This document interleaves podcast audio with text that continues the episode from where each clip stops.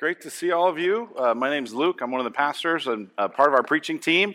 I want to welcome those of you watching online. Thanks for tuning in as well. Uh, one thing that we're going to uh, do starting next week is we're going to be moving into a new series for the summer on the book of Nehemiah. We're going to be calling it Rebuilding, a study in Nehemiah. As the whole world kind of is in this process of trying to rebuild a bit, uh, we thought we'd go to a book in the Bible that's all about that. So we'll come back to John when we get to the fall.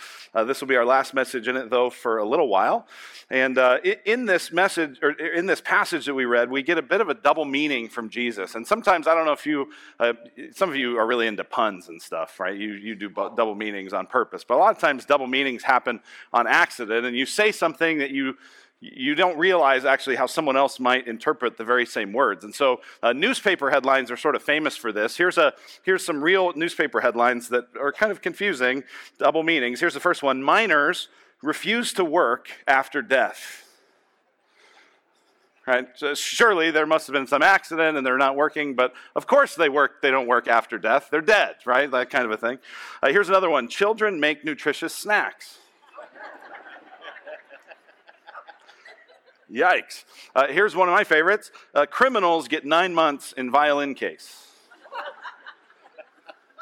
It's an uncomfortable nine months. And it's not just newspapers. Uh, the other place that's great for these kinds of accidental double meanings are like old church bulletins and newsletters and stuff like that. So uh, here's one. Ladies, don't forget the rummage sale. It's a chance to get rid of those things not worth keeping around the house.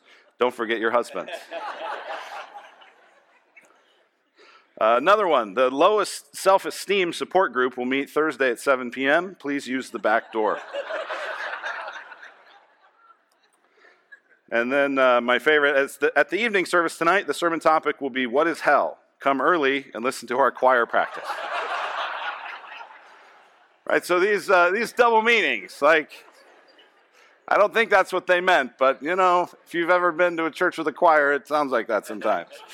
Um, and so Jesus uses a double meaning here in this passage. He uses uh, this phrase lifted up. He uses it in verse 32 and in verse 34. If you have your Bible, grab it, uh, go to John 12, verse 32 and 34. He uses this phrase lifted up. He says, uh, And I, when I'm lifted up from the earth, will draw all people to myself. Then in verse 34, the crowd says, uh, We've heard from the law that the Christ remains forever. How can you say that the Son of Man must be lifted up? Who is this Son of man. Now, this phrase lifted up, uh, John has used it in the mouth of Jesus before in this book, in chapter 3 and in chapter 8. And in each case, it, it's got this double meaning. On one hand, the obvious meaning is that when, when Jesus is lifted up, that means he'll be exalted, that means he'll be glorified, that means he'll be honored, that means he'll be praised.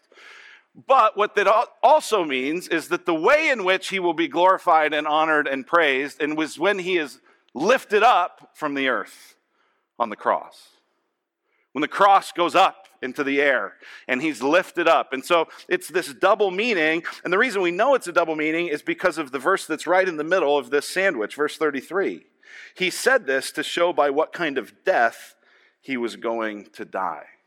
So when Jesus says lifted up, yeah, he means he'll be glorified, but he's also talking about he'll be crucified. And it really is as Jesus is crucified that he is glorified. Now, this is probably also a reference to Isaiah 52, verse 13. This was written 700 years before Jesus, a prophecy about the Messiah. It said this Behold, my servant shall act wisely, he shall be high and lifted up and shall be exalted. And then in the next few verses in Isaiah 53, what we get is a profound description of the suffering of the Messiah. He was wounded for our transgressions, he was crushed for our iniquities. The punishment that was upon him brought us peace. By his wounds we're healed. This is a double meaning. And this passage is fascinating to me because we're about to get to the, to the cross. We're, we're, we're less than a week away in John's uh, telling of this story. We're less than a week away from Jesus being crucified. And beginning in chapter 13, in just a few verses, is going to be all what's known as the upper room discourse, that sort of conversation Jesus had with his disciples on the night of the Last Supper. And so Jesus is, is looking ahead and going, My hour has come, the time has come, I'm going to be crucified. And so this is a passage that I think even before the cross happens, helps us understand the meaning of the cross when it happens. So here's what we're going to look at today from this text is we're going to look at five crucial truths about the cross. And it's funny, even the word crucial comes from the word crux, which comes from the word cross. At, at the center of history, at the center of what's important, it's the cross. Five crucial truths about the cross. Let's pray and we'll dive in. Father, thank you for the cross. Thank you for Jesus being lifted up. God, we pray today that we'd be able to see Jesus, that as we see him crucified, we'd also see him glorified. That this suffering servant, who the world would see as a, as a loser under judgment, that with the eyes of faith we could see him as the highly exalted one. We pray it in his name. Amen. All right, first crucial truth about the cross is that the cross is truly disturbing. It's truly disturbing. And it was disturbing to Jesus. It says in verse 27 Now is my soul troubled. Now is my soul troubled. And this word troubled, here's how you could define it it means an inner turmoil, disturbed, unsettled, thrown into confusion, greatly distressed. This is how Jesus is feeling. Now is my soul troubled. I'm confused. I'm unsettled. I'm distressed. And it's fascinating because all four gospels portray Jesus this way. We like to kind of imagine that Jesus would have never felt like this, that if Jesus was really strong, and if Jesus was really king, and if Jesus was really mighty, that he would have sort of walked around impervious to any kind of trouble. Right? We might imagine that Jesus just was kind of a stoic, stiff upper lip, and I, nothing can affect me. But all four Gospels portray Jesus as being troubled, distressed, disturbed. I think that's actually one of the indications that they're true. Because I think if you were making it up, you wouldn't make up a hero that looks so troubled.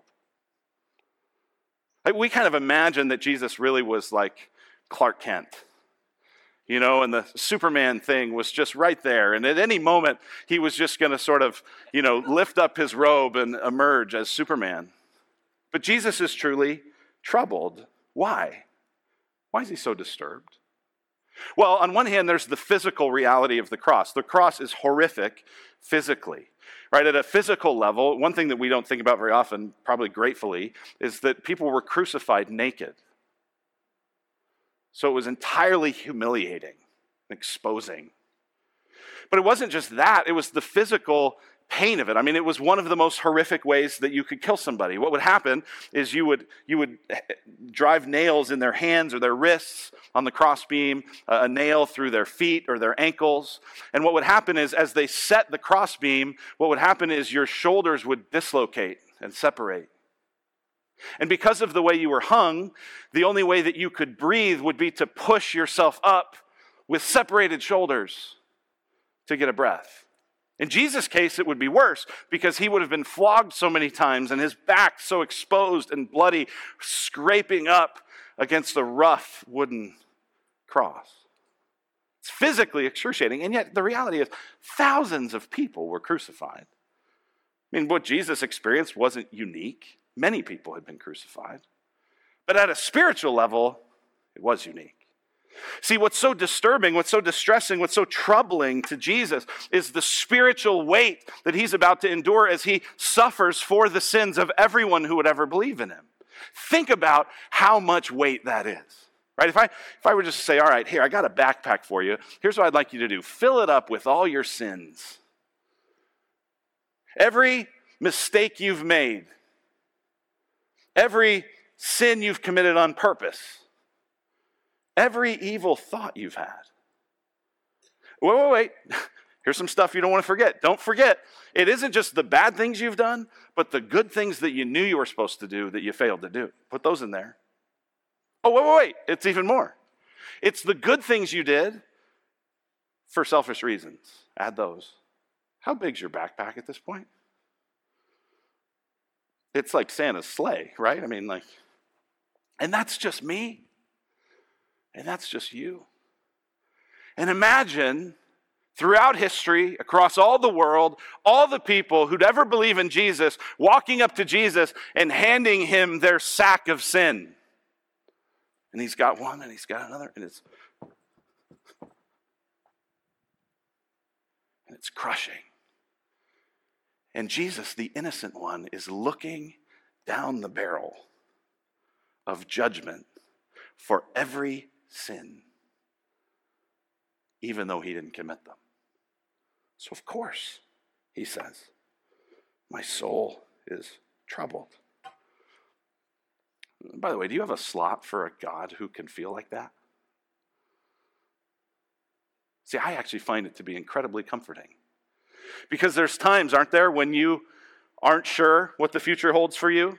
There's times when you're even looking ahead and going, I dread this, I don't want to do this. Jesus knows what that's like. There's a few of you in this room who uh, might be feeling this way already as you think about the workout you're going to do tomorrow. Uh, most of you are not thinking about this. You're thinking about pool time and barbecues and but there's a few of you you know who you are and you know that tomorrow is the day for the workout known as memorial day murph it's a big CrossFit thing. They like to name workouts after heroes, uh, fallen soldiers who have, have died. Uh, and so Murph is named after a soldier who died in the lone survivor thing. Uh, he was one of the Navy SEALs and, and passed away. And so this workout was named after him. And it's run a mile, then do 100 pull ups, then do 200 push ups, then do 300 squats, then run another mile. And if you do it the right way, you have to put on a 20 pound uh, rucksack also. The whole time you're doing it, you're like, I just wish I was dead. Um, I'm actually not doing it tomorrow. I have freed myself from that burden. Um, but I've done it in the past. And, and here's the thing what's so bad about Murph isn't that you can't do it, it's that you know you can, but it's gonna stink really bad. And that's what Jesus is feeling. And so, in the times when you feel like I'm overwhelmed, I don't think I can make it through, but actually, I probably can make it through, but I don't want to have to make it through. Feel like that in life? You have a Savior who knows what that feels like. That's comforting. Now, the other disturbing thing is that if you want to follow Jesus, Jesus told us in the passage just before this that if anyone serves me, verse 26, he must follow me. Where I am, there my servant will be also. So, in other words, if you want to follow Jesus, pick up your cross too. The cross is disturbing. Second crucial lesson from this text is that the cross reveals the glory of God. We've talked about this a little bit already, but I want to unpack it a bit more. The cross reveals the glory of God. Jesus says, Now is my soul troubled, and what shall I say? Father, save me from this hour. But for this purpose I've come to this hour. Father, glorify your name. This word glorify means praise, honor, make weighty. God, I want you to glorify. I want you to make big. I want you to make important. I want you to make praiseworthy your name. And then this is remarkable. Then a voice came from heaven I have glorified it, and I will glorify it again. The crowd stood there. The crowd that stood there heard it and said that it had thundered. Others said, an angel has spoken to him. So get this. The voice of God booms. Jesus hears it. Jesus knows what the Father is saying. Some people hear a sound and they're like, What is this? Did it thunder real loud? What was that? Other people kind of made out some words and are like, No, this sounds like an angel. And Jesus says, This voice has come for your sake, not mine. What he's saying is, Hey, this should get your attention. God is speaking. This is only the third time in all the Gospels when the voice of God is audibly heard like this. The first one is at Jesus' baptism. The heavens open, the Spirit descends like a dove, the Father's voice booms out This is my beloved Son with whom I'm well pleased. Second time is the Mount of Transfiguration. Jesus takes Peter, James, and John up to this mountain, and they're allowed to see him in all of his glory. They collapse, they fall down. They're like, We never want to leave this place. And the voice of the Father booms, This is my beloved Son. Listen to him. And now, this third time, the voice of God booms. I have glorified it, and I will glorify it again. When is the Father glorifying Jesus' name? It is in this hour. We would like to think that the time that the Father glorifies is when it's big and exciting and cool. Right? This is what we sort of imagine. If, if the glory of God were to show up, we'd expect it to be like this big reveal, right? Like, like on uh, Chip and Jo, you know, are you ready to see your fixer upper? Whoosh, ah! Right? We imagine it's that. We imagine it's fireworks. We imagine it's a big parade. We imagine that it's like what we read a few weeks ago the triumphal entry. Oh, here he comes. Hosanna, Hosanna. There's the glory of God. But it's not that time that's the glory of God being revealed. It's in this time, during what Jesus repeatedly calls this hour. This hour. This hour of his suffering, this hour of his cross is when the glory of God will be revealed. Why? Because it's in this hour that we actually get to see who God is. It's in this hour that the justice of God and the love of God come together. The justice of God that says, I am so holy and so righteous that I cannot tolerate proximity to sin. And yet, the love of God that is so moved, that is so drawn to saying, But I can't abide the idea of not having my people with me. And that's what we see at the cross. We see love and justice meet. We see the essence of God revealed on the cross. That's why the cross reveals his glory. Here's how Paul Miller says it in his book, Love Walked Among Us. He says, Someone's glory is the essence of who they are. At the cross, we see God's essence is to hold nothing back for himself. God expends himself completely for us to the point of death. And that's his glory. This glory reveals the glory of God.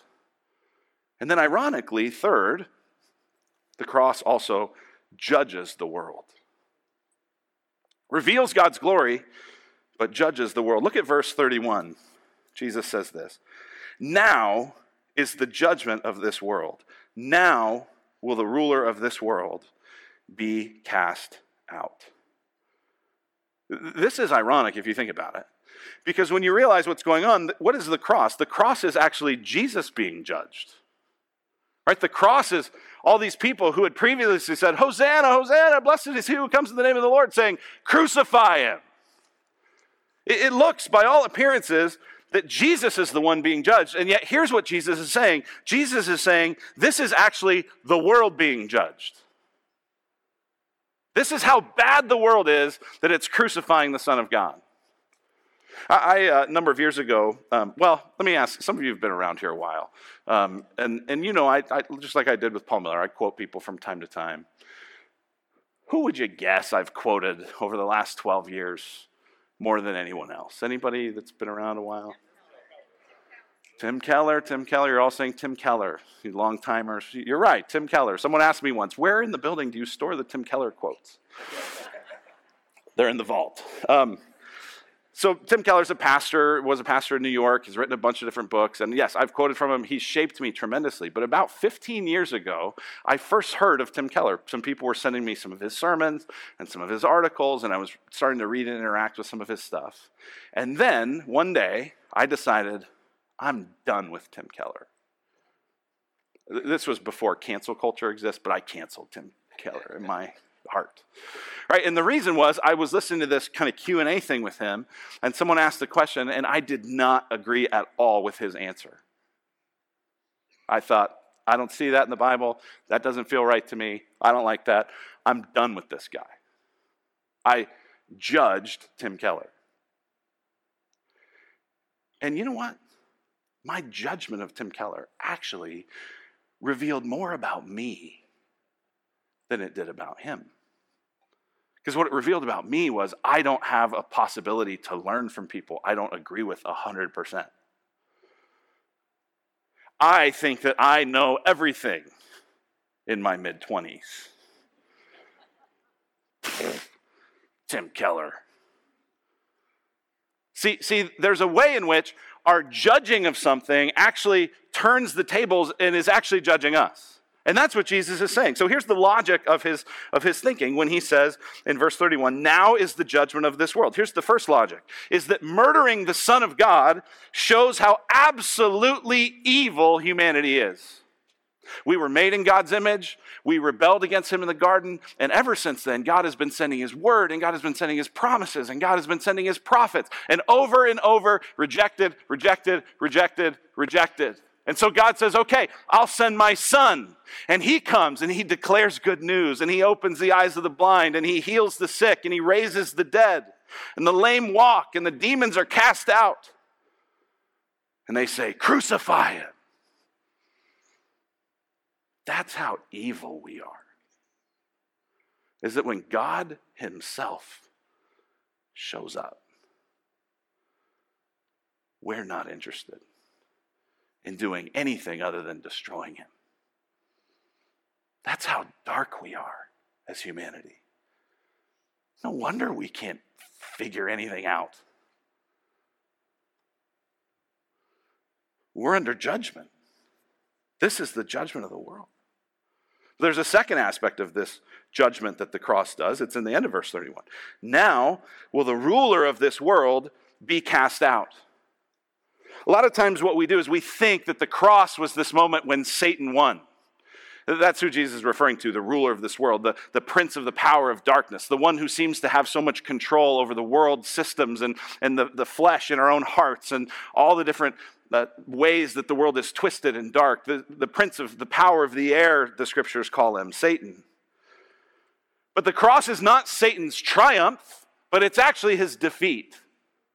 Because it's on the cross that our sin is forgiven. It's on the cross that the power of sin is broken. It's on the cross that Jesus begins to inaugurate the new heavens and the new earth. It's on the cross that actually Satan is crushed. We, we, you know, especially around Easter weekend, you know, it, it just, it preaches real good to go like, on Friday, the devil won, but Sunday's coming, right? I mean, that preaches, but it's not true. One pastor said it this way, talking about the cross and the resurrection. He said the crucifixion is not a defeat overturned by the resurrection, it's a victory revealed by the resurrection. It's on the cross that Jesus is glorified. It's on the cross that Jesus has lifted it up. And it's on the cross that Jesus judges the world. Despite this judgment of the world, it's ironically also the cross that draws the world to Jesus. That's his next point, is that the cross draws people from every tribe and tongue and nation. Look at verse 32. Jesus says this, and I, when I'm lifted up from the earth, will draw all people to myself. Now, all people here does not mean every person uh, without exception. It means all people without distinction. People from every tribe and tongue and nation. There's not this kind of person is okay and that kind of person's not. Jesus said he didn't just come for the lost sheep of Israel, he came from people all over the world. And what has triggered this moment, if you were here last week, you'll maybe remember this. If you weren't, I'll catch you up. All throughout the Gospel of John, people have been kind of asking, Is this the time? And Jesus goes, My hour is not yet come. My hour is not yet come. My hour is not yet come. My hour is not yet come. And then, what we looked at last week, something happened that changed it all. What was it? the Greeks, some Greek people, come to Jesus' disciples they go, We want to see Jesus. And Jesus says, Now my hour has come.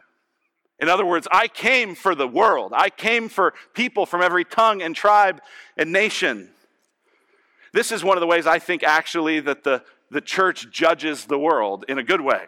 The gospel judges the world. As the world is all after this sort of kumbaya, let's bring people together, let's have harmony, let's have oneness. And I'm all for it because I think it's in the heart of God. But the world doesn't have the resources to do it. What brings people together from every tongue and tribe and nation is Jesus. A week and a half ago, I was on a Zoom call with leaders and uh, people from really, uh, there were about 150 people from literally all over the world on a Zoom call every continent except Antarctica. And we're on this Zoom call. Most of the call was actually not in English. And Zoom has this feature, I didn't even know about this, where you can like pick what translation you want. And they had people translating. There were like six different languages it was being translated into. I'm listening to it being translated into English from Spanish and Italian. And, and I'm looking at these faces of people all over the world telling the same story. I was lost, but now I'm found. And our hope is to see the glory of Jesus expand all over the world. Next, uh, when, this Wednesday, I'm going to be up real early and I'm going to be talking to a church planter in Germany. His name's Andre, Leipzig, East Germany. It's uh, was behind the behind the wall. It was part of communist Germany back in those days, and it's so post-Christian. It's practically pre-Christian. And we talk every month, and he tells me stories of people who are being baptized, people who you and I will see in heaven. Why? Because when Jesus is lifted up from the earth, he'll draw all people to himself. This is the hope that we have as humanity. It's not in our education, and it's not in our politics, and it's not in our commerce. It's in Jesus. And finally, because of this, the cross looks foolish to the world. The cross looks foolish to the world. Really? This is the plan? This is the plan. Wait, so God's going to come and actually choose to die? What? This can't be the plan. That's exactly what the crowd is thinking, and actually, that's what they say. Look at verse 33. He said this to show what kind of death he was going to die, so, so they get it. So the crowd answered him, We've heard from the law that the Christ remains forever. How can you say that the Son of Man must be lifted up? Who is this Son of Man? Right? They've connected the dots. They're going, okay, wait, wait. You're the Christ. You're the Son of Man. You're the one the nation of Israel's been hoping for. You're the one that's going to create salvation. You're the one that's going to make things new. But wait, wait, wait. You're going to do that by dying? Who is this Son of Man? It's confusing. It looks foolish. It looks dumb. Right? A lot of people, even other religions, go, you know, Jesus was a good teacher, but there's no way he really died if he was God. Like, God would not possibly allow himself to be subjected to torture and mockery and humiliation and death from his creatures. What? What? That makes no sense. It doesn't make any sense. It's foolishness to the world. But to us who are being saved, it's the wisdom and the power of God. See, if you ask us what we want, we get it all wrong. The nation of Israel, for a long time, they didn't have a king. They just trusted God as king. And then they started looking around at all the other nations. And they said, We got to have a king like all the other nations. And so God gave them a king like all the other nations. You know what they got? They got Saul. And Saul was a head and shoulders above everyone else. He was tall, he was handsome, he was strong, he was good looking but he was also a terrible king. You realize this, don't you? That in the battle where David kills Goliath, before David kind of steps up, Goliath is their biggest guy. And he's calling out Israel's biggest guy. You know who that is, don't you? Saul. And when we rely on the biggest and the strongest and the boldest, we're acting just like the world. And it's actually when weakness shows up. A little kid there to deliver some cheese and bread to his brothers picks up the unlikeliest of weaponry and slays the giant. Not in spite of his weakness, but because of it. And this is how we have life. It's through the death of Jesus, through the weakness of Jesus, through the suffering of Jesus. Instead of head and shoulders, we get Jesus. Ordinary, not from anywhere special. Even when he's in his hometown, people are like, eh, I don't know. Probably very average looking, kind of nomadic, gets beat up easy, dies. Who is this Son of Man? Here's who he is He's the Lamb of God who takes away the sin of the world. That's who he is. That's who he is. Do you see him?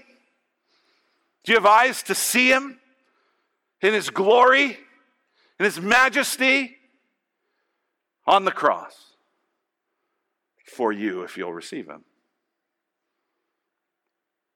And if you see him, I hope today you'll respond to him because Jesus indicates in this passage you might not see him forever. Look at the rest of this. Look at verse 35. So Jesus said to them, The light is among you for a little while longer. Walk while you have the light, lest darkness overtake you.